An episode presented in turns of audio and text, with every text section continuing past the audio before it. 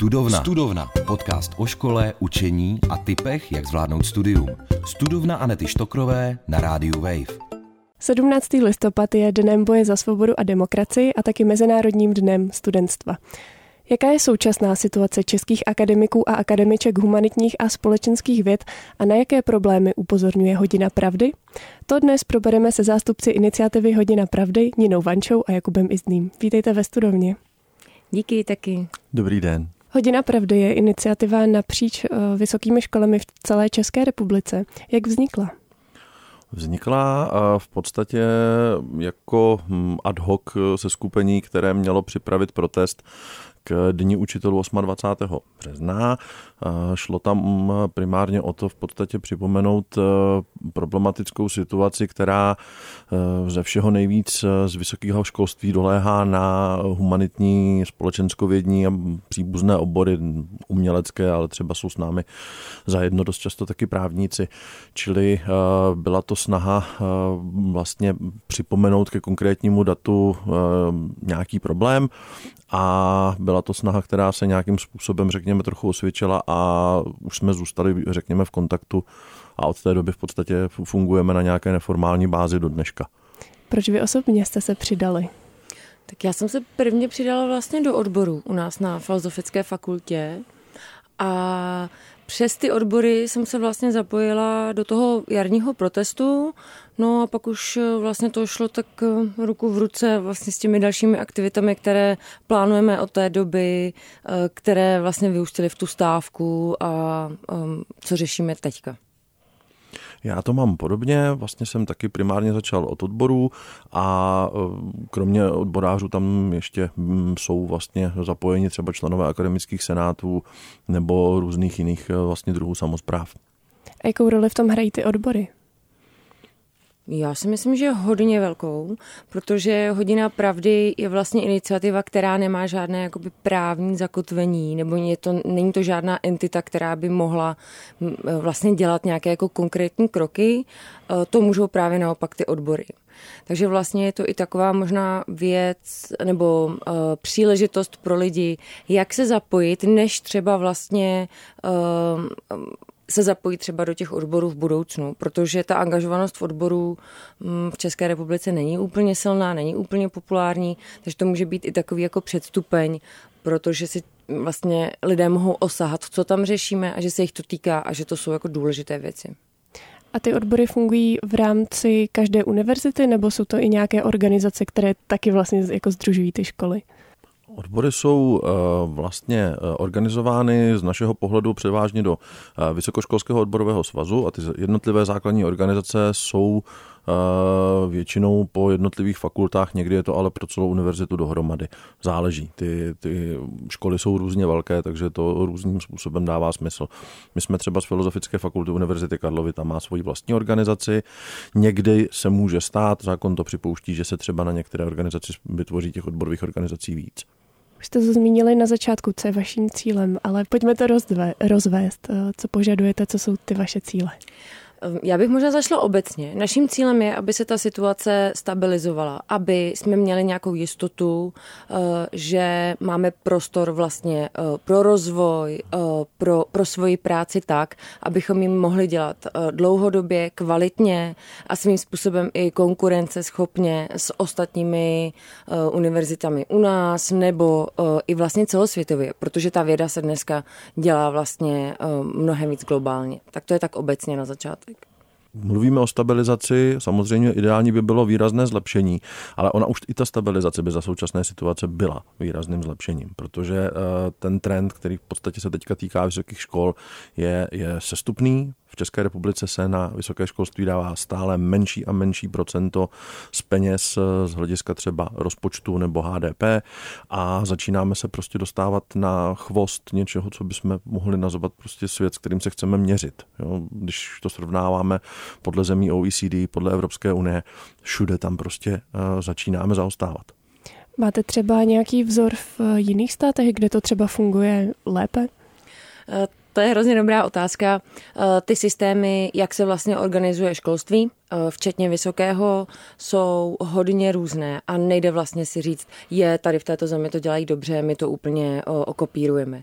Protože tady existuje nějaká vlastně tradice i toho výzkumu, toho přístupu, toho, jak je ta škola organizována, jakou třeba má svobodu, na co je to napojené, odkud tečou peníze, jaké je třeba propojení s biznisem, které třeba ve Spojených státech je úplně jiné, než je třeba pravidlem u nás nebo, nebo obecně v Evropě. Takže bohužel nemůžeme mít nějaký jeden vzor, ale samozřejmě uh, sledujeme trendy a sledujeme třeba i um, to, jak se to mění, jaká opatření jinde používají a jestli je to potom ku prospěchu věci nebo ne.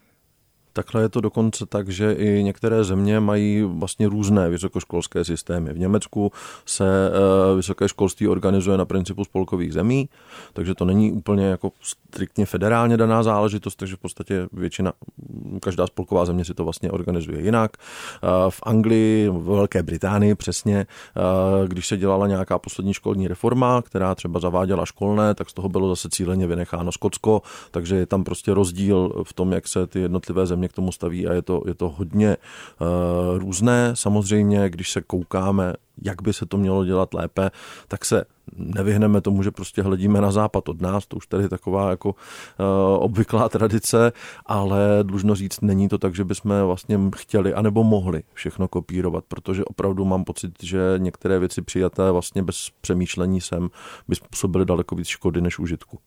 A jak to funguje nebo nefunguje u nás? Tak eh, jsme země, která má vysoké školství pevně navázané eh, na stát, ale eh, svým způsobem od něj separované takovým specifickým přístupem. My vždycky, když se s někým bavíme o těch problémech, tak říká, no ale státní vysoké školy a my v tu chvíli říkáme, ne, ne, ne, státní vysoké školy u nás jsou asi dvě, policejní akademie a vojenská univerzita a to jsou státní školy. My, my ostatní, vlastně všechny univerzity, které nejsou soukromé, jsou veřejné, což znamená, že my jsme vlastně zřizování státní zprávou, jsme, jsme nezávislá organizace, když se to tak vezme. Na druhou stranu je to tak, že vlastně převážnou část našich rozpočtů prostě tvoří eh, příspěvek od státu, který se vypočítává nebo vypočítával eh, způsobem, který byl stanovený někdy v 90. letech. Spoustu, eh, řekněme, určujícího měla instituce takzvaných kenů, což je zkrátka pro koeficient ekonomické náročnosti a měla v podstatě vystihovat, jak moc peněz potřebuje ten který obor na to, aby mohl vzdělávat svoje studenty. Byla to instituce, která měla v podstatě odlišit ty obory, které si v uvozovkách měly vystačit s knihou, tuškou a papírem, což bylo v 90. letech, od té doby jsme se někam samozřejmě posunuli, od oboru, který potřebují jako třeba medicína, prostě spoustu, řekněme, vybavení, spoustu preparátů a tak dále. A mm, docela zajímavé keny dostali třeba i umělecké obory, protože tam bylo jaksi potřeba na jednoho studenta víc nákladů, řekněme spousta vybavení, ty ateliéry a, a takové věci nemohly fungovat jako prostě davové přednášky. Potíž je v tom, že to byla instituce, která měla fungovat eh, hlavně kvůli rozdílné vybavenosti a měla být dočasná. A my už teď s touhletou dočasnou institucí žijeme v podstatě dobře 30 let. Ministerstvo školství se tváří, že už podle ní v podstatě peníze nevyplácí, přesto přede všechno ještě před nedávnem si stanovilo novou tabulku kenů, protože v nějakých velkých číslech tyhle ty keny pořád vlastně sleduje a pořád rámcově hlídá, jestli přiděluje peníze ve shodě s tím, jakým způsobem ty keny fungují. A hlavně ty keny už se dávno propisují spíš do mest pracovníků, než do nějaké vybavenosti, což nebylo nikdy záměrem a e, momentálně to vytváří prostě e, velké pnutí v tom, že nás to staví do hodně rozličných pozic. E, jeden vedle druhého vysokoškolští pedagogové, každý z nich má v podstatě úplně jiný plat a je to diametrálně odlišné univerzitu od univerzity, fakultu od fakulty. Já bych tomu možná ještě vlastně dodala, že jak jste se ptala, jak vlastně funguje to vysoké školství. My tady máme tu vysokou školu, třeba v našem případě Univerzitu Karlovu a tam má 17 fakult. A každá ta fakulta uh, se věnuje něčemu trochu jinému, byť máme řadu uh, lékařských fakult uh, například.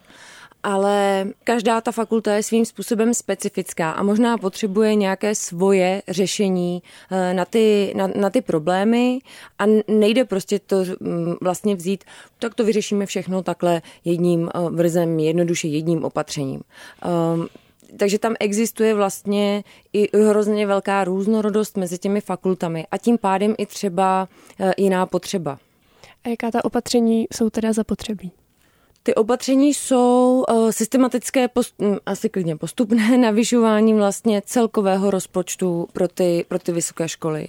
Uh, zároveň dalším opatřením by bylo, um, aby se deklarovalo, že třeba ty prostředky budou uh, konkrétně třeba na ty mzdy rozdistribuovány vlastně spravedlivě a ne tak, aby se pořád udržovaly vlastně eh, ty nerovnosti. Protože když oholíme tu akademickou práci vlastně na to jádro, tak eh, na všech těch fakultách je to stejné. Všichni učíme, všichni se podílíme na výzkumu, eh, všichni vedeme závěrečné práce, takže ta podstata té práce je vlastně stejná, ale někdo za to dostává diametrálně odlišný plat.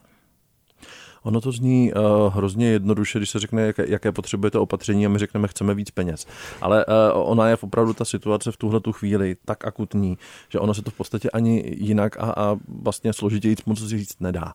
V momentě, kdy v rámci vysokého školství oproti době třeba před osmi lety, od před deseti lety, máme strukturální dluh třeba 10 miliard, v momentě, kdy celkový rozpočet těch vysokých škol prostě eh, je takový, že eh, vlastně to tvoří signifikantní část toho, co nám schází. My prostě žijeme eh, z rozpočtu, který má několik desítek miliard jako vysoké školství jako, jako celek, tak těch 10 miliard tam je prostě ohromná částka a to nám v tuhle tu chvíli schází.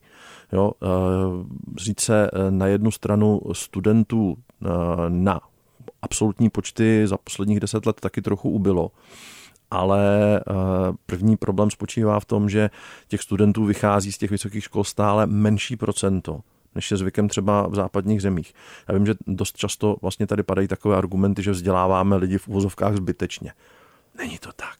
Jo, my dáváme eh, ve velkých číslech, eh, prostě poskytujeme na trh práce pořád vlastně relativně malé procento té populace ve srovnání třeba se zeměmi na západ od nás. Eh, zároveň není to opravdu tak, že by vysokoškoláci v uvozovkách jako vystudovali složitý drahý obor a pak zůstali na úřadu práce to prostě neexistuje. Tady v České republice byla nulová svýho času nezaměstnanost a vysoké školy prostě jsou těmi institucemi, z nichž vycházejí vlastně nej, nejlépe uplatnitelní vlastně uh, pracovníci pro trh, ať už jsou to jakékoliv obory.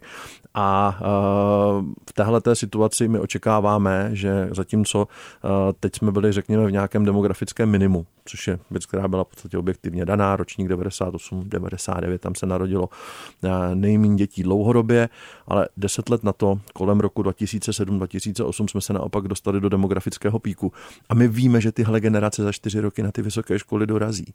A my jsme na to fatálně nepřipravení z toho pohledu, že na to prostě nemáme prostředky. A odpověď ministerstva v tuhle chvíli byla, tak se uskrovněte. Jo? Není to prostě dobrý plán. Je to jako kdyby jsme v uvozovkách věděli, že za dva, za tři roky přijde epidemie covidu když bych to s něčím srovnal. A e, ministerstvo zdravotnictví by řeklo, víte co, e, e, osekáme peníze na hygienická opatření, to se teďka vlastně k ničemu nehodí. Já bych tomu vlastně um, Myslím, že to souvisí i s nějakou transformací té společnosti, vlastně uh, ke společnosti, která je víc třeba založená na, uh, na službách, na znalostech, uh, na informacích a na nějaké expertní práci. A pokud je to něco, co vláda tvrdí, že chce, a ona to tvrdí, uh, tak na to potřebuje vysoké školy jsou humanitní a společenské vědy vnímány jako druhořadý obor a jaký je případně ten rozdíl, jak to vnímá akademické prostředí a společnost? Já si myslím, že ten eh, rozdíl je obrovský ehm, v tom, jak to právě vnímá společnost. Společnost eh, protože používáme spoustu cizích slov, kterým eh, možná většina nerozumí, tak má pocit, že naše věci jsou divné, nesrozumitelné a velmi okrajové. Eh, je to jedna z věcí, kterou my v iniciativě Hodina pravdy eh, se snažíme na to taky poukazovat a to, eh, co třeba děláme. Jak moc třeba souzní společenskovědní obory a humanitní obory s kulturou, jak moc je třeba kultura důležitá pro to, co se vlastně diskutuje v té společnosti, um, co je téma, které tam nějakým způsobem rezonuje. Na platformě filmu, seriálu se odehrává společenská debata a často ji tvoří lidé, kteří jsou absolventi a absolventkami našich škol.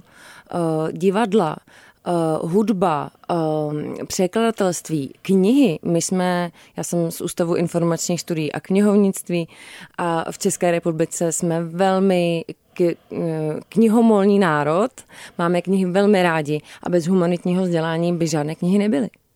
Je to tak, že svým způsobem často narážíme i na takové ty odsudky typu prostě mm, potřebujeme soustružníky, nepotřebujeme filozofy. Jenže ono to taky v praxi už tak dávno úplně neplatí. Řada vlastně těch, řekněme, technických profesí už je tak zautomatizovaná a očekává se, že to bude dál, že bude jasné, že i ten v uvozovkách průmysl, těžký průmysl bude potřebovat lidi úplně jiného typu a potřebuje už teď a my jsme tu eh, vlastně schopni nějakým způsobem zaprvé eh, připravovat lidi, kteří si umějí s tou společností dneska trochu víc poradit, protože jako my jsme ti, kteří v podstatě sledují, co se s tou společností děje a snažíme se na to nějakým způsobem reagovat. Myslím si, že taky my učíme komplexní dovednosti, které jsou strašně zásadní pro život v 21. století. Všichni cítíme uh, intuitivně, že se ta společnost vlastně mění a my učíme taktiky a strategie a obecné dovednosti, které potom, prostě když jedna konkrétní informace zastará, tak já ale vím, jak se dostat k té nové. Uh, a to je něco, co je prostě strašně uh, podstatné pro budoucnost, pro to, aby uh, dnešní teenageři nebo dnešní děti dovedli potom mít nějakou dobrou práci, dobrý život, věděli, co se s nimi děje a měli pocit kontroly nad vlastním životem. Jak to vypadalo ve vaší akademické praxi? Co jste vlastně přesně řešil za ty problémy, jestli bychom mohli být jakoby trošku konkrétnější? Protože eh, já to řeknu takhle, když jsem šla na vysokou školu, tak eh, jsem nevěděla, jak třeba fungují ty granty, to financování a mě ta situace vlastně jako velmi překvapila. Tak kdybyste to mohli trošku přiblížit. Um, myslím si, že dneska vědec musí být tak trochu uh, super hrdina, protože musíte umět strašně moc věcí, které uh, jsou protichudné. Uh, když máte napsat uh, odborný článek, potřebujete být kreativní, protože potřebujete dostat nějaký nápad. Potřebujete si sehnat uh, v mém případě třeba nějaká data. Uh, musíte být vynalézaví, protože na to nemáte peníze. Takže musíte hledat cesty, jak vlastně získat ze světa uh, nějaké odpovědi na vaše výzkumné otázky. To je jedna část. Druhá část potom je, musíte mít dostatek prostoru, abyste všechny, všechno to, co zjistíte, mohli ně, někam napsat. To znamená, že potřebujete čas sedět, psát, přepisovat, číst, uh, citovat. Do toho vlastně máte vytvářet podnětné vzdělávací situace pro studenty a studentky. To znamená, že musíte sledovat trendy, eh, jak se učí, co se učí, eh, upravovat eh, situaci tak podle toho, co studenti vědí nebo nevědí, jak vám na to reagují. Musíte stavět od začátku do konce předměty podle toho, aby studenti na konci odcházeli s nějakou dovedností, která bude právě uplatnitelná v tom životě. Eh, no a potom, protože eh, ta výplata je taková, jaká je, tak si chcete ještě trochu přilepšit. Zároveň třeba ty granty jsou možnost, jak realizovat ten výzkum a přece jenom na to mít eh, nějaké prostředky, tak hledáte grantové příležitosti. Takže sedíte a šroubujete vaše nápady kreativní na nějaké výzvy na témata, která existují. Když máte štěstí, grant dostanete, tak vás čeká eh, hromada administrativy. Já třeba každý měsíc vyplňuji tři různé výkazy práce eh, v rámci vlastně těle z těch grantů a nevím vlastně úplně proč, protože mám napsáno prostě, že to mám dělat, já to chci dělat a proč mám ještě dokazovat, že to dělám. Uh, pak, když máte nějaký souběh těch grantů, nemůžete si vybrat, uh, protože nikdy nevíte, jestli ho dostanete nebo ne, tak taky někdy třeba jich vyjde víc. Uh, tak tak nějak jako ad hoc prostě se zkoušíte všechny tyhle ty míčky, které máte ve vzduchu, tu vědu, ty studenty, ty granty nějak jako uh, užonglovat. Navíc eh, problém spočívá v tom, že se situace za poslední dobu vyvinula. Eh, grantových výzev z mého pohledu opravdu moc nepřibylo. Ty jsou navíc eh, ještě taky, a to je taky velký rozdíl mezi humanitními a přírodními vědami. Oni jsou dost často dimenzované pro ty přírodní vědy. Někdy se tam jakoby ex post třeba doplnila nějaká výzva i pro humanitní vědy, někdy jsou ale prostě grantové výzvy, které se vlastně vůbec jenom týkají technologií, přírodních věd. Zkrátka prostě ty humanitní vědy si na tyhle ty soutěže ani nedosáhnou. Navíc prostě tak, jak se tahle ta, tenhle model financování postupně vyvíjel, tak to připomínalo trochu zlatou horečku. A vždycky se jaksi na nějakou výzvu vlastně někdo ji objevil, kolem ní se vytvořila malá skupinka lidí, která z ní bohatě čerpala. V tu chvíli to fungovalo, protože těch lidí tam bylo málo, ale jako u každé zlaté horečky prostě okamžitě se objeví hromada zájemců a ty grantové agentury jsou dneska v podstatě obsypané v úvozovkách potřebnými badateli, kteří potřebují vlastně si nějakým způsobem přilepšit k tomu svému základnímu platu, který dneska v podstatě za moc nestojí. A je to navíc věc, která dlouhou dobu fungovala jako taková mantra na různých úrovních vedení. Bylo nám řečeno, vaše platy jsou nízké v pořádku, ale vy si můžete zažádat o grant. Jenže eh, v podstatě to formálně to znamenalo, tak si k té své práci, kterou už teď děláte a která vás dost často jaksi poměrně vytěžuje, ti z nás, kteří mají těch studentů víc, tak mají prostě neskutečné množství, řekněme, té pedagogické činnosti bokem. Nejenom, nejde jenom o výuku, ale my potřebujeme s těma studentama konzultovat, oni nám nosí práce, my je musíme hodnotit. Musíme s těma studentama dělat nějakou takovouhle prostě práci, skoro by se řeklo jeden na jednoho. A nakonec třeba, když si nás ten student zvolí jako svého vedoucího, tak u nás píšou diplomovou práci, což znamená další a další hodiny vlastně práce navíc, která v tomhle systému žádným způsobem není jaksi bonifikovaná. Na to prostě nejsou žádné prostředky. Řada z našich vedoucích si to uvědomuje, že je tam prostě tenhle problém, ale nemají fondy, z kterých bych to nějakým způsobem platili. Jediné, co nám vlastně můžou nakonec říct, je, tak si požádejte o nějaký vědecký projekt. No ale to znamená, že k tomuhle tomu všemu my si teda ještě uděláme v podstatě nějaký badatelský závazek navíc. Ne, že bychom za normálních okolností neměli i bádat, to je samozřejmě naprosto správný, ale ten grantový projekt, to bádání vlastně obalí ještě spoustu dalších povinností, jak tady kolegyně říkala, ehm, včetně toho, že zejména na velkých institucích prostě není ten administrativní aparát takový, aby to nějakým způsobem pokryl. A my si v úvozovkách pak velkou část těch projektů musíme administrovat sami. Takže my sedíme s kalkulačkou a počítáme si prostě odvody. V dnešní době třeba ty granty fungují i tak, že velká část právě, nebo dneska už takhle, dnes už nedostanete grant bez toho, aniž by tam byla nějaká práce s veřejností, jako uh, s neodborníky, takže je tam ještě část vlastně té propagace vlastně naven.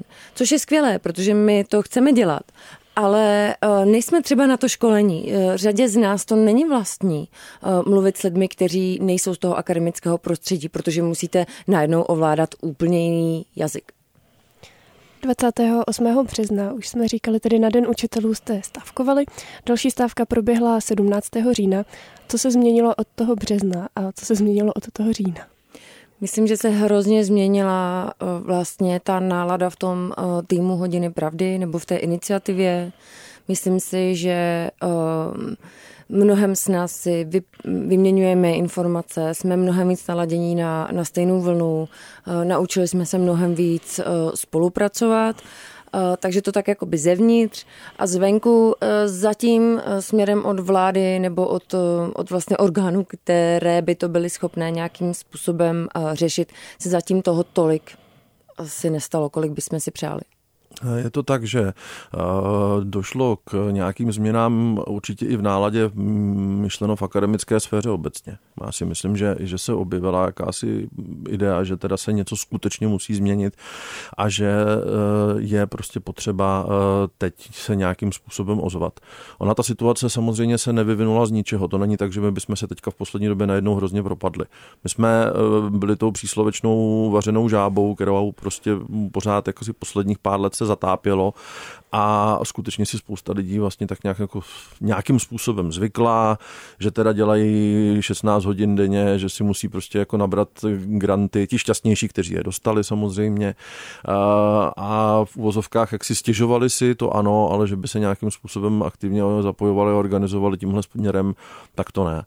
Měli prostě zkrátka pocit, že to je, že to je napůl zbytečné, že nás stejně nikdo nepochopí a tak dále a tak dále. Čili tady si myslím, že, že poměrně podstatná změna je, že už si řada z nás třeba uvědomuje, že to jde jinak, že by to mohlo jít jinak. Nechci eh, zase se tvářit zbytečně optimisticky. Myslím si, že si něco málo uvědomila i ta vláda, která mimo jiné aspoň připustila jednu věc a to to, že ty platové rozdíly jsou prostě špatně. To teď v podstatě jsme už slyšeli skoro ze všech úrovní eh, vedení nad námi. Máme nad sebou děkanáty, rektoráty, máme nad sebou vládu v uvozovkách. A prakticky všichni se shodli, že to prostě takhle jít dál nejde, nemůže. A teď je teda otázka, jak si v uvozovkách, kdo se uvolí a pošle nějaké peníze navíc, aby se to vyřešilo. Protože ono to nemůže být vyřešeno tím způsobem, že bychom v uvozovkách těm, řekněme, nejbohatším z nás vzali peníze a dali je těm chudším. Jo, znělo, by to, znělo by to sice hrozně idealisticky, takový jako perpetuum mobile, jenže ono to není tak, že by ti nejbohatší z nás měli těch peněz spoustu. Ono je to tak, že oni mají tak jako, tak řekněme, kolik by to asi bylo přiměřené a ono to navíc v dnešní době už taky často nestačí, protože když si vezmete obory jako IT nebo medicína, tak eh, tam existuje silný mezinárodní trh a ti skutečně nejšpičkovější. Odcházejí pryč ti, řekněme, domáčtěji založení, tak si najdou prostě práci buď jinde ve státní sféře, která už tak je lépe placená než vysoké školy, nebo v soukromé sféře, která je výrazně lépe placená než vysoké školy, a to i v případě dělání nějakých velmi jaksi řekněme, nenáročných profesí z hlediska vzdělání. Jo. Prostě když se v vozovkách univerzitního profesora stane sekretářka, tak si stejně platově polepší. A, a tím samozřejmě netvrdím, že vlastně e, nějaký z těch prací si nezaslouží lepší ohodnocení, zaslouží, jo, ale bavíme se tu prostě o lidech, kteří jsou nějakým způsobem třeba vzdělaní vyloženě nad průměr téhle té společnosti, taky jsme do toho něco investovali, aby se tihle lidé tímhle způsobem vzdělali. A teďka, když máme tuhle tu práci využít, tak nám tihle lidé odchází do soukromé sféry nebo ještě za hranice a tam už ty platy jsou diametrálně odlišné. A jak si v tomhle tom se uh, jak si má rodit nějaká jako vzdělanost v rámci České republiky. Čili nám nejde o to, že by my jsme si nemohli najít lepší práci. To jako by jsme tady neseděli, my bychom prostě odešli a ty vysoké školy by se prostě postupně kvalitativně propadaly hloubš a hloubš a už teďka v podstatě se na některých místech ty problémy strukturálně navršejí tak, že aby se to v úvozovkách postavilo na nohy, budeme potřebovat roky. A jestli se teď něco nestane, tak se můžou některé věci prostě zničit nenávratně a postavit vysokoškolský obor, to není prostě práce na rok, na dva. Jo, tady se mluví o nějaké strategii 2030, ale se zničeným vysokoškolským eh, systémem prostě budeme rádi, když dáme nějakou strategii 2040 a to jenom v ideálním případě. A nikdo nechce vysokoškolské pedagogy a pedagožky, které, kteří nemají čas na své studenty, kteří jsou cyničtí, kteří nedokážou vytvořit bezpečné prostředí, které, kteří nedokážou vytvořit podnětné situace pro ty studenty. Nikdo takové lidi nechce a pokud si něco neuděláme, takový lidé tam budou jenom a nikdo vlastně uh, se zápalem, s nadšením a s tím, že to je jeho jediná práce a on ji chce dělat dobře, tak tam nezbydou. Co chystáte za akce a co plánujete na 17. listopadu? 17. listopad je měsíc přesně od naší stávky. My teď v následujících dnech budeme eh, posílat novinářům a novinářkám eh, tiskové prohlášení, kde vlastně schrnujeme eh, nevýsledky jednání zástupců hodiny pravdy s panem ministrem Bekem. Zároveň chceme všechny pozvat na alegorický průvod s maskami, který vyrazí v pátek ve tři hodiny z parku Kampa. Rádi vás uvidíme. Bude to průvod, ve kterém vlastně takovou trochu hravou formou chceme ukázat, jak špatně na tom ty vysoké školy vlastně jsou a jak moc to vlastně ohrožuje Českou republiku jako stát a její budoucnost. Zároveň teda v tuhle chvíli jsme si vzali nějaký čas na to, aby jsme zase chvíli pracovali dovnitř, do té akademické komunity a zkoušíme vlastně zjistit, jaké jsou naše možnosti, co se týče dalších, řekněme, aktivit a protestů, protože je skutečně nemálo z nás těch, kteří prostě mají představu, že jsme sice jaksi se ozvali, ale nestačilo to, tak nezbývá, než se ozvat hlasitějc. A teď je teda otázka, jakým způsobem. Jo, no to není jednoduchý, hlavně jak si uh, vysoké školy nejsou tím, řekněme, segmentem společnosti, uh, který když se zastaví na týden, tak uh, ta společnost jako se okamžitě jak si propadne do problému. To je, je taková naše drobná nevýhoda. Ehm, my, jak si děláme práci, která bude sice pořádně vidět, ale ona bude vidět až odstupem. Takže to, že my teďka děláme věci v uvozovkách jenom za špatný peníze, to se ukáže za pět let, za deset let a ukáže se to teda na velkých a velmi velkých číslech. Jo, ale bohužel tu stávku v podstatě, když ji uděláme teď, tak eh, to bude chvíli trvat, než si toho ta společnost všimne. Nicméně snažíme se v uvozovkách zjistit taky, k čemu je v uvozovkách nálada a podpora. Takže eh, tohle to je tohle je věc, která nás teďka vlastně čeká i v souvislosti s tím 17. listopadem. Co byste popřáli studentstvu k 17. listopadu? Já bych jim popřála motivované, dobře zaplacené pedagogy a pedagožky, s kterými bude radost spolupracovat eh, na, při jejich vzdělání a přál bych jim eh, sílu, aby dokázali zvládat eh, výzvy, které se teďka eh, na ně chystají a i bez té základní, kterou jim momentálně bohužel vytváří Česká republika a to je nedostatečné financování vysokého školství. Těch výzev bude nemálo. My se pokusíme samozřejmě do tohohle toho boje jít s nimi, ale taky můžeme říct, že vlastně my sami máme před sebou tuhle tu jednu velkou výzvu. Ještě jednu věc bych jim eh, možná popřála, protože se hodně i tematizuje to, jak eh, to v České republice mají studenti a studentky opravdu těžké, protože jejich náklady na život. Eh, já tomu všemu rozumím, není to tak dávno, co jsem také sama byla studentkou. Já bych jim možná chtěla říct, Uh, važte si toho, že na té vysoké škole jste, že přece jenom máte ten čas uh, číst, že máte diskutovat. Uh, my všichni víme, že musíte chodit do práce, protože z něčeho musíte být živí, uh, ale ten čas, který uh, člověk tam uh, nestráví naplno, uh, tak se potom třeba taky někde objeví. Hosty dnešní studovny byly Nina Vanča a Jakub Izný z iniciativy Hodina pravdy. Díky za rozhovor. Děkujeme za pozvání. Taky díky, nashledanou. Studovna. Studovna. Podcast o vzdělávání, škole a studentském životě. S Anetou Štokrovou na rádiu Wave. Poslouchej na wave.cz lomeno studovna, v aplikaci Můj rozhlas a v dalších podcastových aplikacích.